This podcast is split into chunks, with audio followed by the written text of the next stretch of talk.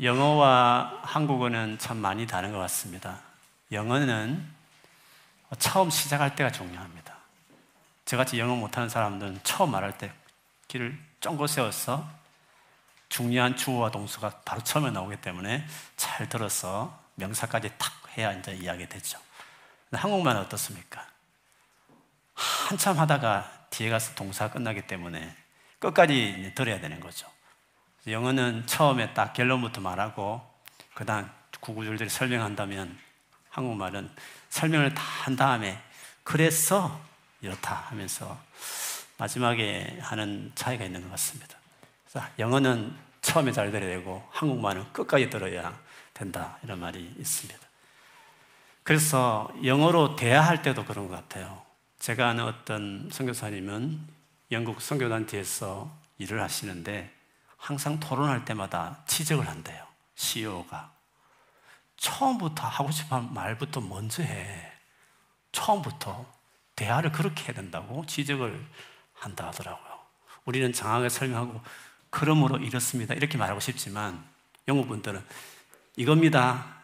왜냐하면 쭉쭉쭉 이렇게 해야 되는데 영어에 대하는 대화를 해도 그렇고 에세이도 그런 것 같아요. 딱 서론부터 내가 뭘 하겠다. 그리고 딱 paragraph 들어가서도 첫 문장은 이것 말하고 하겠다. 이렇게 점수 받는 겁니다. 점수 안 오는 분들은 다 그렇게 안 써서 그런 겁니다. 여러분. 반드시 에세이 쓸 때 영국 그렇게 써야 돼요. 여러분 영국 교회 목사님들 설교를 들어보셨겠지만 처음부터 딱 결론부터 말하고 쫙 설명하고 또 쫙 말하고 쫙 설명하고 그렇게 합니다. 어, 저같이 한국 목회자들은 뭐 다 그렇지는 않지만 장하게 설명하고 마지막 결론에서 이겁니다 이렇게 하잖아요. 참 영어와 한국말이 그렇게 다른 것 같습니다. 누가복음은 영어식과 비슷합니다. 시작에 뭘 할 거다. 어떻게 누가복음 진행될 거다. 그것을 먼저 설명한 다음에 그 형식을 따라 쭉 진행합니다. 누가복음이 어떻게 진행될 것인지를 잘 보여주는 사건은 예수님이 나사렛에서 갔을 때 일어난 일련의 어떤 이야기, 사건이 그것이었습니다. 원래 예수님이 나사렛 자기 고향을 방문한 것은 예수님 전체 그 이야기를 보면 사역 중간을 넘어섰습니다. 한참 뒤에 방문했습니다. 그 누가는 처음부터 방문한 것처럼 연대를 시간을 무시하고 앞에다가 배치를 했습니다. 그 이유는 조금 전에 말씀드린 것처럼 누가복음 전체를 흐름을 그대로 잡아주는 좋은 어, 어떤 일이 그 설명이 나사렛에 방문했을 때 일어난 그것이었기 때문에 일부러 시간을 무시하고 앞에다가 배치한 거였습니다. 나사렛 동네에서 있었던 일은 크게 보면 두 가지입니다. 하나는 예수님께서 이사야 61장 1절과 2절 말씀을 인용하는 거였습니다. 그거는 예수님 앞으로 어떤 사역을 할 거다. 그걸 보여주는 겁니다. 근데 그 말씀을 인용한 다음에 예수님이 설교를 했잖아요. 근데 설교의 내용은 너희들이 너무 믿음이 없다. 같은 동네 사람이라고 말했지 이방인들보다도 믿음 없는 과거에 그런 믿음 없는 엘리야 엘리사 시대에 그 이야기를 하시면서 동네 사람들을 어, 믿음 없다고 예수님이 간접적으로 책망했죠. 그러자 어디 저리 버릇없는 것 하면서 예수를 끌고 나사렛 위에 있는데 벼랑에서 밀어서 떨어뜨리려고 했습니다. 죽이려고 한 거죠. 그런데 예수님께서 하나님의 능력으로 그들 가운데 당당하게 걸어 나오는 기적을 행하신 모습이 그게 나사렛에 있었던 이야기였습니다. 지금 있었던 이 사건은 나중에 예수님이 사역을 다 하셨으나 결국에는 자기 동족인 유대인에게 체포되고 고난당하고 십자가에 죽게 될 거다. 나사렛 동네처럼 있었던 일처럼. 그러나 다시 부활하는 당당하게 걸어 나오시듯이 부활하실 예수님의 모습을 그려주는 사건이었으므로 그렇게 앞에 배치한 것이었습니다. 그렇게 보면 당연히 오늘 이제 본론부터 시작되는 오늘 내용은 그 이사야 62장 1절 2절의 그 내용을 그대로 성취하는 분이다는 것을 여러 가지 기적을 통해서 이렇게 보여주는 겁니다. 어, 이사야 61장 1, 2절 누가복음의 4장 18절 19절 인용했는데 그게 뭐 성령이 내린 이후에 포로된 자들, 포로되어 있는 자들을 해방시키고 막 눌려 있는 자들을 풀어줄 것이다. 억눌린 자들을 풀어줄 것이라는 이런 놀라운 치유와 자유케 되는 일들을 어, 메시아가 오면 하실 것인데 예수님이 바로 그 메시아임을 그대로 이제 하는 것을 오늘 본문에 쭉 나와 있습니다. 많은 병자를 고친 것 같지만 오늘 본문의 모든 치유 사역의 핵심은 귀신을 쫓아내는 것이었습니다. 어, 귀신을 쫓아낼 때 예수님이 하셨던 행동 중에 반복해서 나오는 단어가 있습니다. 꾸짖었다. 꾸짖었다. 리북. 꾸짖었다는 말을 강조하고 있습니다. 근데 오늘 가브나움이는 제법 큰 도시입니다. 해당에 갔습니다. 안식일이었습니다. 일을 해서는 안 된다는 한 안식일이죠. 말씀을 가르치는데 거기서 멀쩡했는데 하나님이 놀라운 권능이 많으니까 숨어있던 귀신이 드러나는 거죠. 어떤 사람에게서. 그래서 귀신 들린 게 드러난 거죠.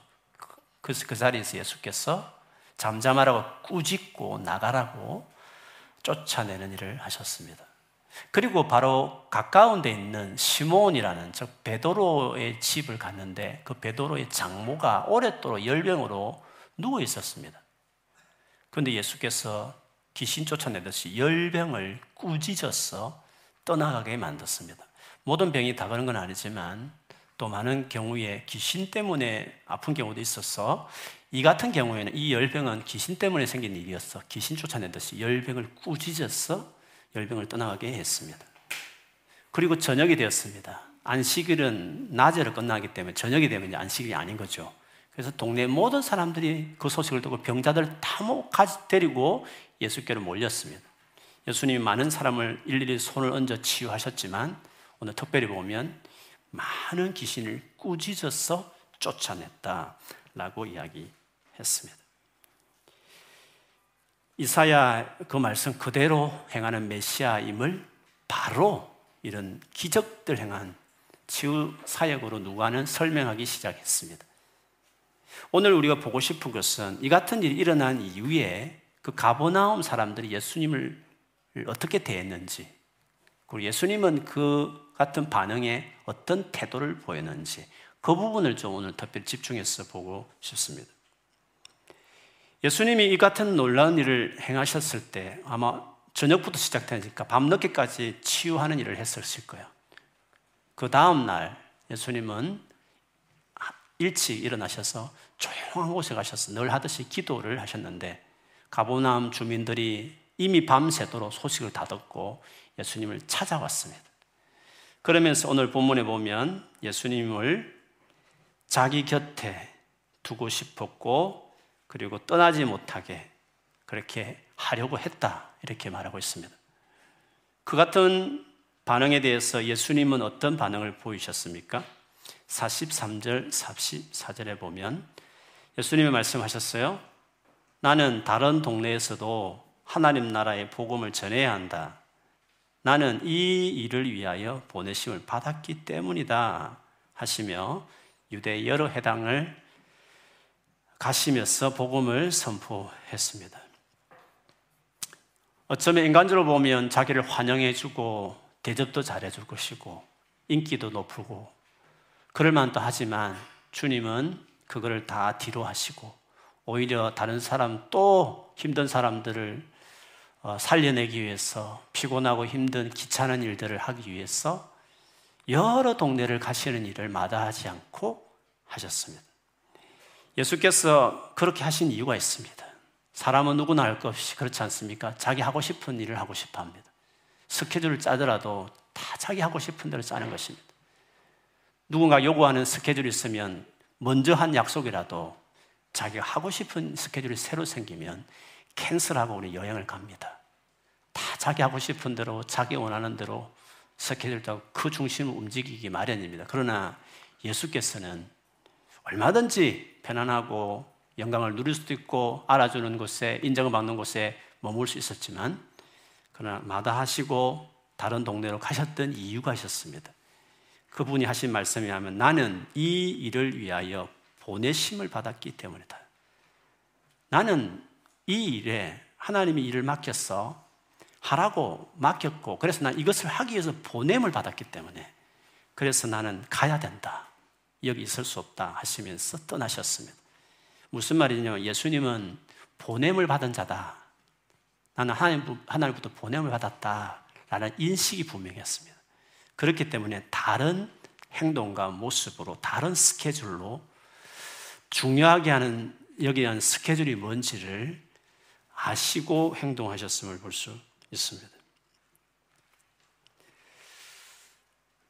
내가 하나님부터 보냄을 받았다 하는 인식이 분명한 사람들은요, 감정대로 움직이지 않습니다.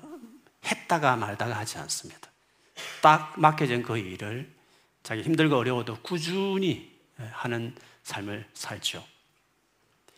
제가 이제 전도와 관련해서 관심을 뭐 지금도 갖지만 관심을 많이 갖다가 성경에 전도 관련한 유명한 구절을 보면서 한편으로는 별로 중요하지 않게 넘어갔던 구절이 하나 있었습니다. 그리고 이게 무슨 의미지? 왜 이 말이 꼭 들어가야 되지? 하는 싶은 구절이 있습니다. 여러분 이 구절을 보시면 오늘 말씀하고 연결시켜서 여러분이 새롭게도 다가올 수 있습니다. 로마서 10장 13절에서 15절 말씀인데요. 제가 한번 읽어보겠습니다. 누구든지 주의 이름을 부르는 자는 구원을 받으리라. 그렇죠. 누구든지 예수님을 주님이라고 정말 고백하면 구원을 받는다는 것이죠. 그런즉 그들이 믿지 아니하는 일을 어찌 부르리요? 부르면 구원을 받는데 그러려면 믿어야 부르는 거 아닙니까? 믿, 믿, 믿지 않으면 어떻게 부르겠냐는 거죠. 듣지도 못한 일을 어찌 믿으리요? 믿으려면 뭔가 그 예수님에 대해서 들려줘야 되는 거 아닙니까? 들어야 듣고 믿는 거죠. 전파하는 자가 없이 어찌 들으리요? 누가 가서 전파를 해야 들려주는 사람이 있어야 듣는 거 아니겠습니까? 보내심을 받지 아니하였으면 어찌 전파하래요? 앞에 구절은 뭐 그리 어렵지 않습니다. 그리고 마지막 보내심을 받지 아니하였으면 어찌 전파하래요? 이것도 어려운 말은 아닌데 보내심을 받지 않으면 전파를 안 한다? 그 말이 알듯 말듯한 구절처럼 다가올 수 있습니다. 여러분 어떻게 생각합니까? 전파하지 않는 이유는 보내심을 받지 않기 때문에 보내심을 받아야 전파한다 는 뜻이죠. 다르게 말하면 만일 여러분이 전도하지 않는다고 하는 것은 전도하지 않으면 보내심을 보내심을 받았다는 사실을 인식하지 못하기 때문에 전도를 하지 않는다 이런 뜻입니다. 보내심을 내가 보냄을 받았다고 하는 마음을 가지 인식하는 사람들은 전도를 한다는 뜻이죠. 이거는 사실은 뭐 저의 경험이기도 합니다. 제가 여러 차례 말씀을 드렸지만 뭐 이 부분 관련된 부분이라서 다시 좀 제가 나누면 이 2012년 올림픽 런던 올림픽 선교했을 때 지금부터 11년 전에 어, 그때부터 제가 토요 전도를 웬만하면 쉬지 않고 어, 꾸준히 어, 토요 전도하는 자리를 지켰습니다. 목회자가 토요일 날 이렇게 오전 일찍 나와서 뭐 점심 먹고 하다 보면 오후 5시 뭐 이렇게 되는데 풀로 이렇게 시간을 보낸다는 것은 부담이 되는 것도 맞습니다. 왜냐하면 주일날 이렇게 예배 말씀을 준비 보통 목회자들이 중요하게 생각하니까요. 그런데도 이 자리를 지키게 된 계기는 있었습니다. 그때 올림픽 기간을 맞이해서 한국과 호주와 미국에서 한국 많은 교인들이 영국에 선교하겠다고 2주 동안 합숙하면서 훈련받고 전도하는 일이 있었습니다. 올림픽 기간을 맞아서 수많은 무슬림 지역 들도 사람들도 올 거다. 운동선수들도 한 번도 복음 듣지 못한 분도 올 거다. 그러니 우리가 운동장, 경기장 준비, 어, 주변과 또 관광객 중심으로 우리 전도를 이번 기회에 하자. 이런 기치를 들고 어, 어, 전도대를 했습니다. 저도 또 우리 교회도 그때 한 50여 명이 어, 두 주에 걸쳐 참여했습니다. 음식을 봉사하는 집사님들 계셨고 길거리 직접 나가서 매일 전도하고 훈련 받고 하시는 우리 형제자매들이 많이 있었습니다.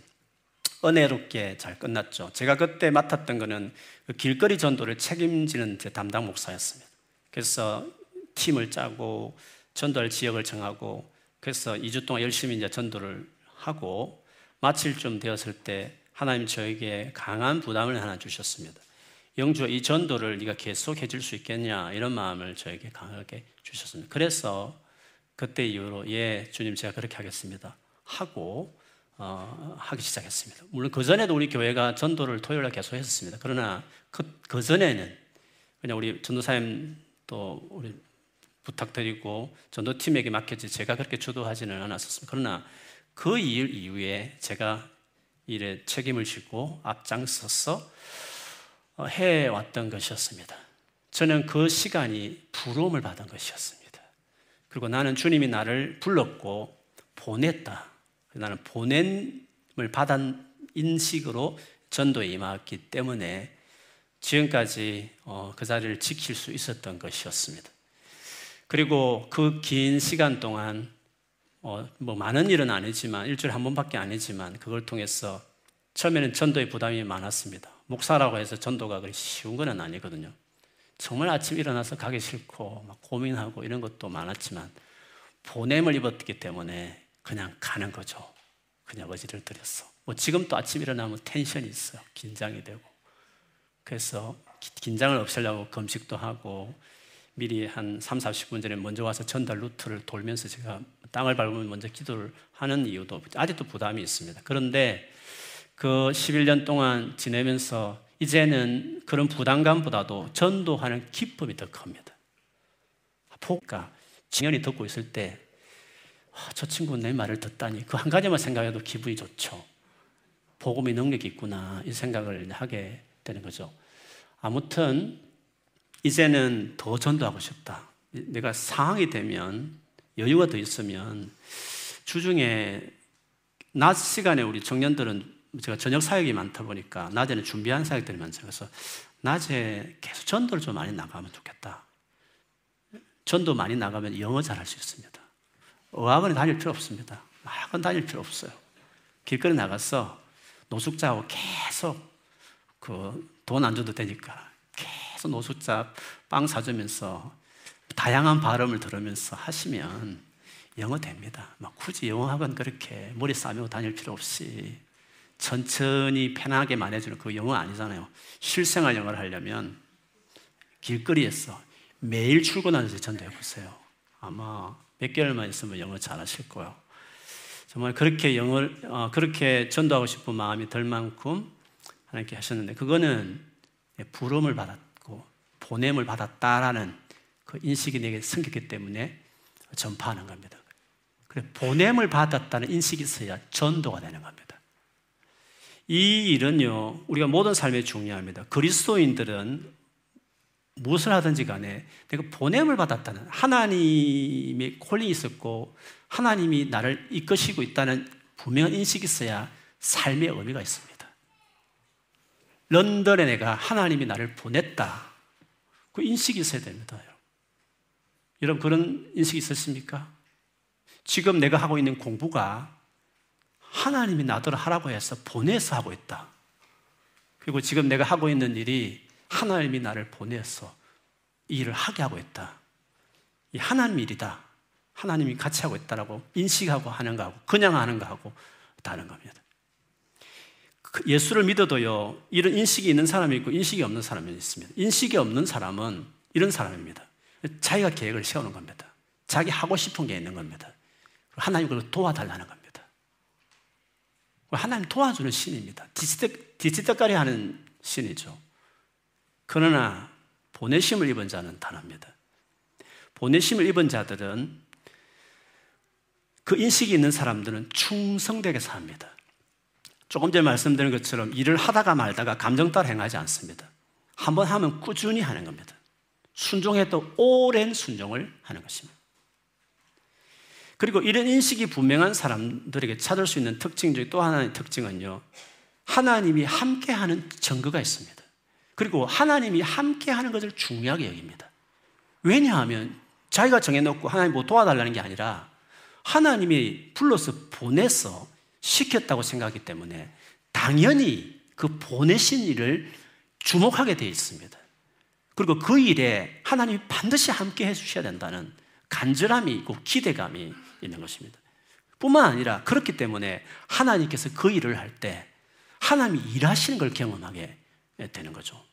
다르게 말하면 하나님의 동역자, 하나님 같이, 하나님 같이 일한다라는 그런 확신, 그런 체험들이 그에게 이루어지는 것입니다.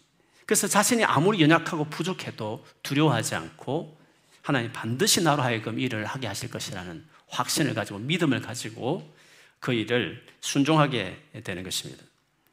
예수께서 오늘 보시면 가르치셨지만 가르침이 권위가 있었다 했으면 다 놀랬습니다.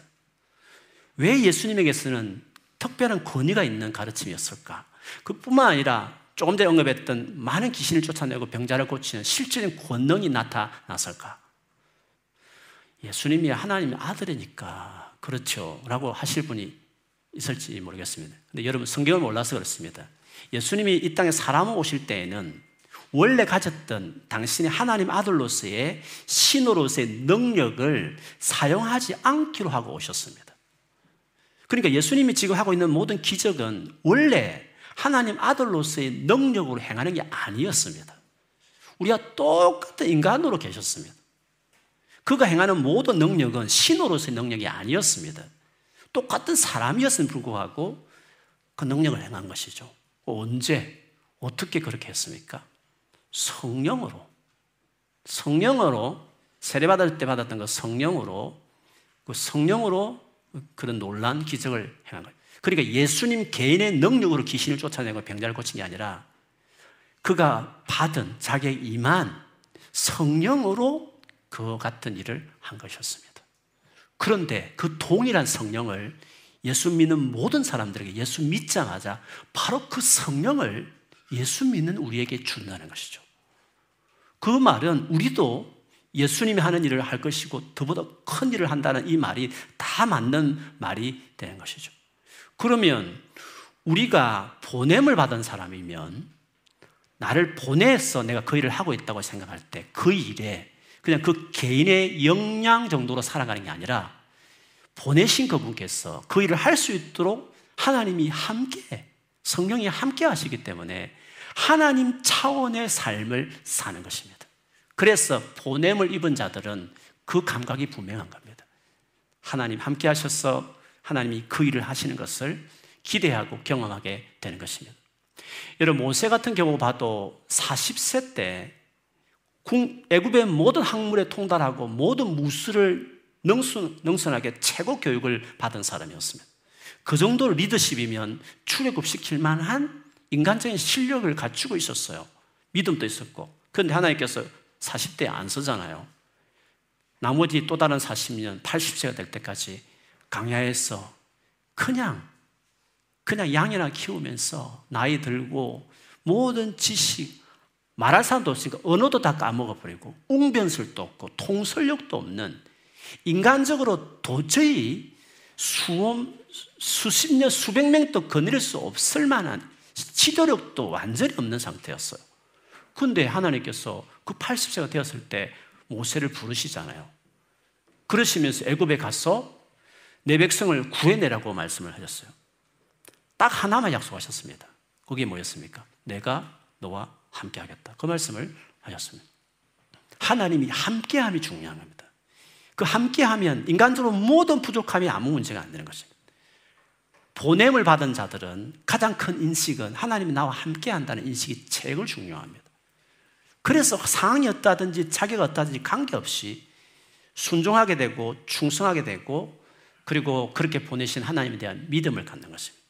근데 성경을 보십시오. 하나님이 불러서 보낸 모든 자들에게 똑같이 이 약속을 합니다. 여수아에게도 내가 너와 함께 해서 모세처럼 되게 하겠다.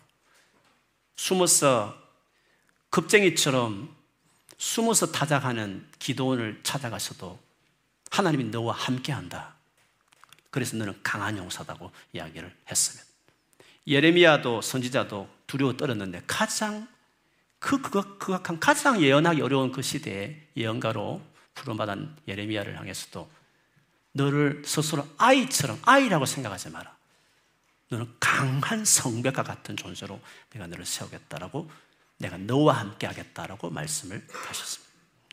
예수님께서 성천하시기 전에 제자들을 수백 명을 모아놓고 모든 족속으로 제자 삼을 하시면서 마지막에 하셨던 말씀도 동일했습니다.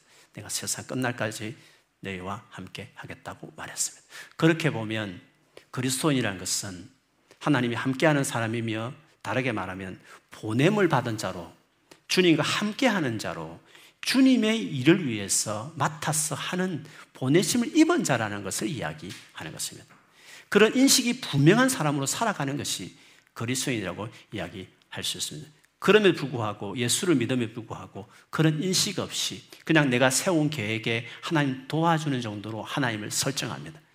그렇지 않습니다. 정확하게 하나님을 아는 사람들은 하나님이 불러 하나님의 일을 맡겨 그 하나님을 위해 보냄을 받았다. 그래서 내가 런던에 온 것도 그리고 내가 여기 공부를 하는 것도 내가 지금 일하는 것도 하나님이 보내어서 이 자리에 있다라는 인식이 분명합니다. 그래서 누구보다 더 충성되게 열심히 최선을 다해 살고 어려워도 좌절하지 않고 애절하게 주님을 찾고 부르짖으면서 주시는 그 힘으로 그 임재 속에서 그 일을 묵묵히 해내는 겁니다. 그래서 그 한 개인이 해낼 수 없는 80대 모세가 40대보다 못한 그 모세가 80대에 그 엄청난 그 애굽의 소나기에서 이스라엘 백성을 끄집어내는 기적 같은 일을 행하는 것입니다. 보냄을 입은 자들은 그런 놀라운 삶을 사는 것이에요.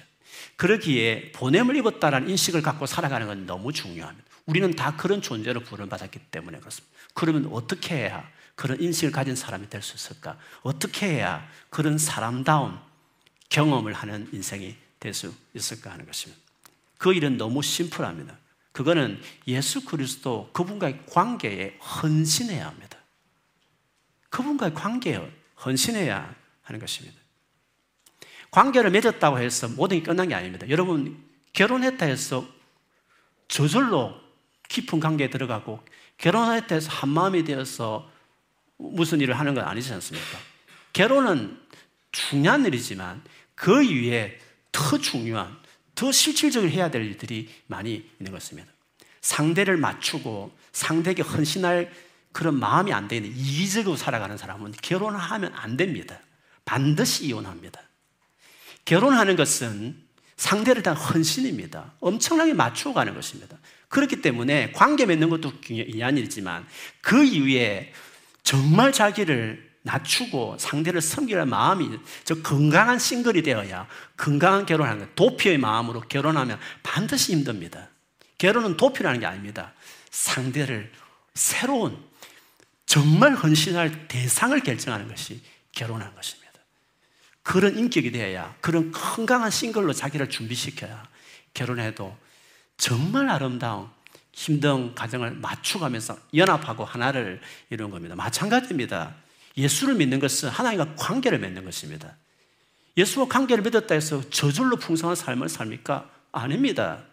그분과 제대로 된 관계를 맺어가는, 세워져가는 삶을 헌신하지 않으면 절대로 주님이 원하시는 삶을 주님이 우리에게 바라시는 그것들 우리에게 쉐어하지 않습니다. 주님은 정확한 분입니다. 일피 하나도 아끼지 않는, 아끼는 분이십니다. 당신의 일을 아무렇게 시키지 않습니다. 정말 준비된 사람, 훈련시켜서 제대로 깔끔하게 한 마음이 되어서 할 수 있는 사람들을 당신의 일을 시키는 것입니다. 그래서 예수 믿고 난 이후에 그런 놀라운 하나님과 같이 동역하는 삶을 살기 위해서 반드시 예수 믿은 이유로 관계 맺은 그 예수께 당신의 삶을 헌신한 일을 이 20대, 30대 또더 나이가 들기 전에 열심히 하셔서 주님과 딱 한 마음이 되어야 그래야 하나님이 이끌어가는 인생을 살 수 있습니다. 많은 젊은이들이 하나님 음성 듣기에 대해서 궁금해하는 분들이 많아요. 하나님 뜻이 무엇인지 분별하고 싶고 알고 싶고 인도받고 싶은 사람들이 많아요. 다름이 아니라 불러서 보내는 걸 경험하겠다는 거죠. 그런데 하나님 앞에 헌신된 관계를 맺지 않은 사람들은 그게 어렵습니다. 물론 신비로운 체험이 가끔 있을 수 있습니다. 음성 듣기의 기본은 하나님과의 온전한 관계를 맺는 것입니다. 그러면 음성 듣기는 쉽습니다. 전혀 어렵지 않습니다. 그냥 보이고, 그냥 느껴지고, 그냥 가는 겁니다. 특별히 기도하고 이렇게 멍 때리고 기다리면서 엄청 기다릴 필요도 없습니다. 한상을 볼 필요도 없습니다. 딱 하나님과 마음이 맞으면 그냥 뭘 해야 될지 자기 안에 잡히는 것입니다. 확신이 들고 감동이 되는 것입니다. 그래서 하나님 관계를 맺는 것이 정말 중요합니다. 하나님과 바른 관계를 맺는다는 것은 감상적이지 않습니다. 그냥 CCM 복음성 들으면서 좋은 신앙성을 잊으면서 주님과 관계를 깊어진다. 물론 그런 시간을 통해 깊어지는 맞습니다. 그러나 정말 순종해야 돼. 부부 관계가 늘 밥 먹고 커피 마신다고 친해집니까? 그 안 좋은 걸 고쳐야, 맞춰가야, 자존심을 내려놔야 부부도 연합이 되는 것인데, 하물며 온전하신 하나님과 연합하겠다는 사람이 그저 감상적으로 지낸다 해서 맞춰집니까? 정말 순종하고 내려놓고 연단을 받아야 그래서 연단이 있는 겁니다. 그래서 믿지만 고난이 있는 이유도 그 깎아내려고 그래야 맞춰줄 수 있기 때문에 그런 것입니다. 진짜 거룩하게 하나님 앞에 정말 순종하고 하는 것들을 하나하나 쌓여서 그렇게 관계가 하나 되기 시작할 때 그때 하나님과 딱 한 마음이 되었을 때 부부가 딱 하나가 되면 어떻게 됩니까? 다 하는 거죠. 자녀 양육 합니다. 아무리 자녀가 힘들고 도 부부가 하나 되면 아무 문제 없습니다. 자녀는 돈 많이 벌어서 좋은 학교 보내는 게 중요한 게 아니라 부부가 하나가 되면 자녀는 같이 해야 됩니다. 언론하고 위로하고 머리 맞대고 근데 부부가 하나 되지 않으면 자녀들이 망칩니다. 그래서 자녀 양육 신경 쓸 필요 없습니다. 부부가 잘 되면 됩니다. 이게 어려운 거죠. 반드시 무슨 관계든지 헌신이 필요한 겁니다. 하물며 하나님 나라 일을 하겠다는 사람이 하나님과 같이 살아가겠다는 사람이 하나님 지금 계획하고 있는 어마어마한 하나님 나라 일을 하겠다는 사람이 그 하나님과 맞추는 일에 소홀히 한다. 대충 한다. 성의 없이 한다. 자기 여자친구, 남자친구보다도 더 관심 없이 살아간다. 어떻게 하겠다는 말씀입니까? 주님과의 관계에 헌신해야 정말 마음을 들어야 그렇게 해봐야 그렇게 해야만 주님이 우리 여러 삶을 이끌어 가시는 겁니다. 대충 한번 기도해보고 응답 없네. 열심히 찾았지만 별 삶이 변화가 없네. 그렇게 인스턴트 음식같이 신앙생활 생각하면 안 됩니다. 주님은 엄연한 생각이 있는, 감정이 있는 온전하신 인격자란 말이죠. 신경을 쓰고 맞춰가고 헌신하고 그 하나님답게 두려워 떨고 순종하고 산하고 드려야 관계를 맺는 것이 그냥 설렁설렁 교회 다니고 성경 좀 읽는다 해서 믿음이 자란다. 무슨 말씀을 그렇게 하십니까? 어렵다는 것이 말이 아니라 그건 너무 정상적인 상식적인 이야기지 않습니까? 모든 인간관계도 다 그렇지 않습니까? 하물며 하나님도 그렇습니다. 하나님은 너무 자비롭고 너무나 용서를 잘하신 분이기 때문에 우리를 계속 받아주는 장점은 있지만 그러나 하나님도 얼마나 까다로운데요. 말 한마디, 생각 하나, 표정 하나까지 다 주님께서 고쳐가실 정도로 세심하고 철저하고 온전하게 우리를 키워주시기를 원하는 분입니다. 온실 속에 키우는 식물처럼 키우지 않고 야생아처럼 혹독하게 훈련시키서 온전하게 세워주시긴 하나님의 마음이에요.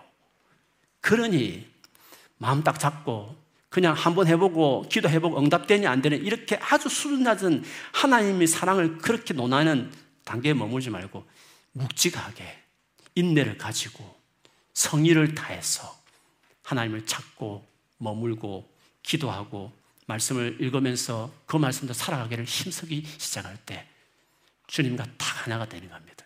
그러면 주님이 그때부터 여러분에게 말하기 시작합니다. 감동이 있어요.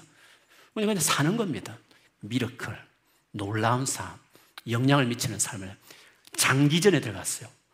마음을 두고 시간을 두고 여러분 인생 전체를 들여서 주님을 섬기는 진짜 성의를 다하고 신경을 써서 하나님 관계를 맺고 살아가시면 놀라운 삶이 여러분에게 있습니다.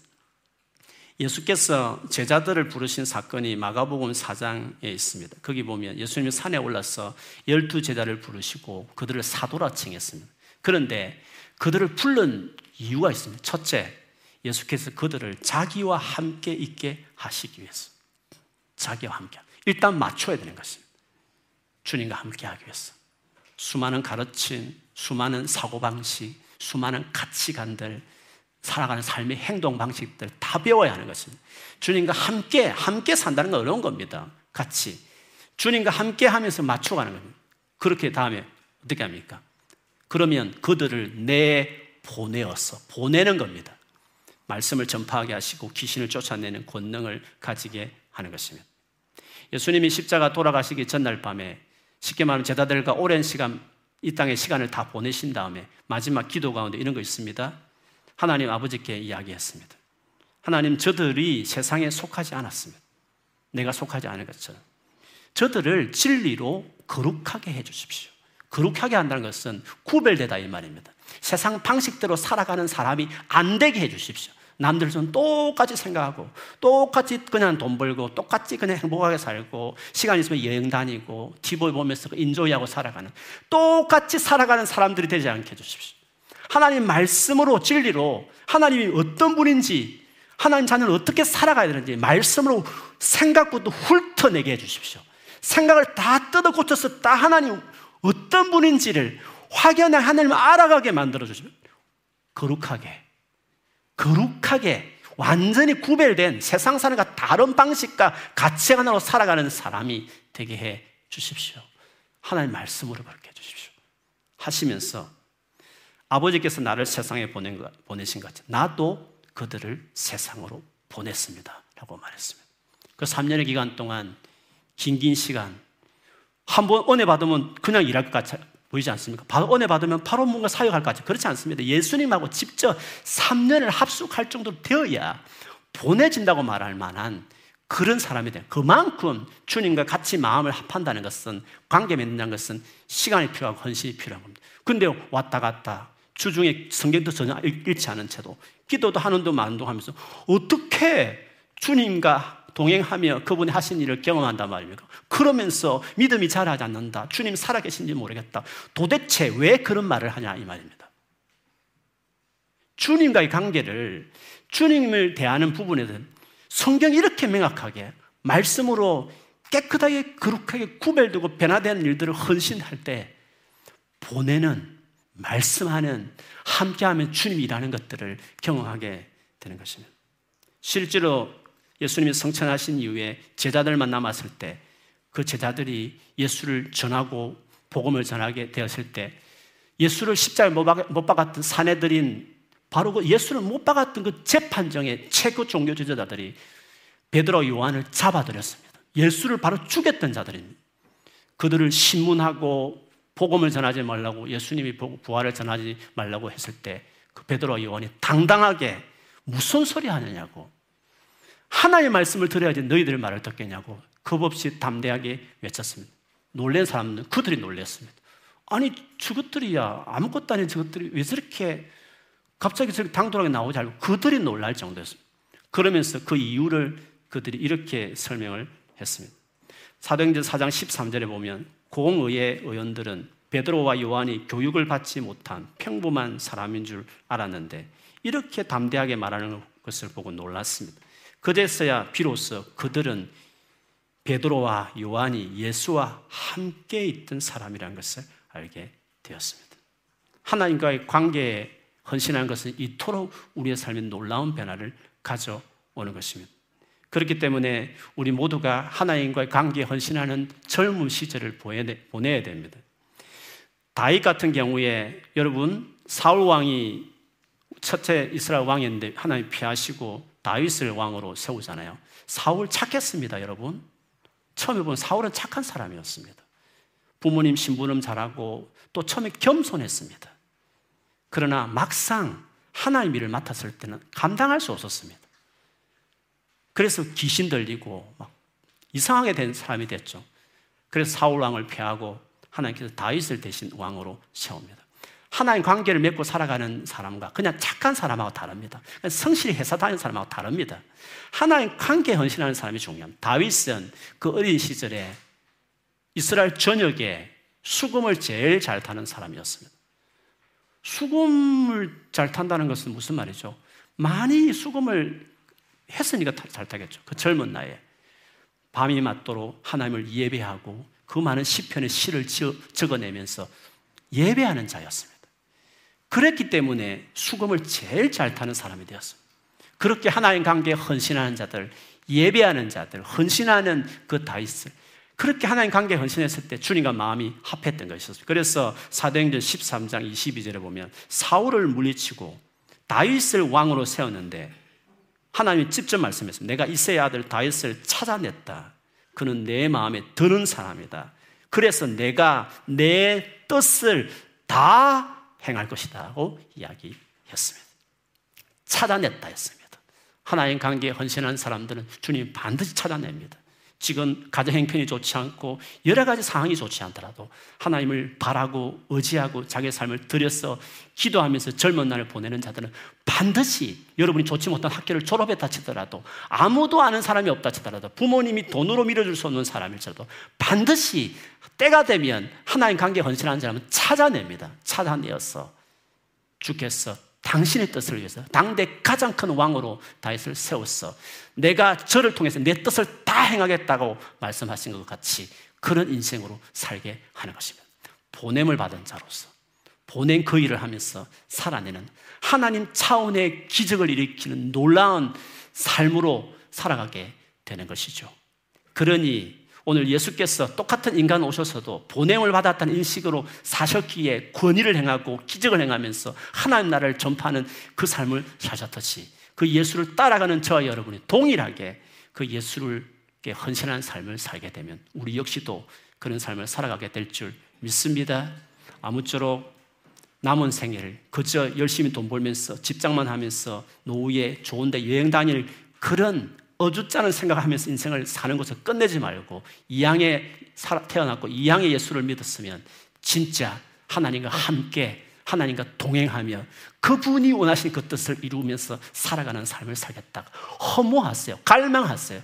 그리고 지금이라도 오늘이라는 이 시간에 주님을 찾고 말씀 붙들고 실험하고 순종하고 사시면 반드시 여러분 남은 생애를 그렇게 인도하실 줄 믿습니다.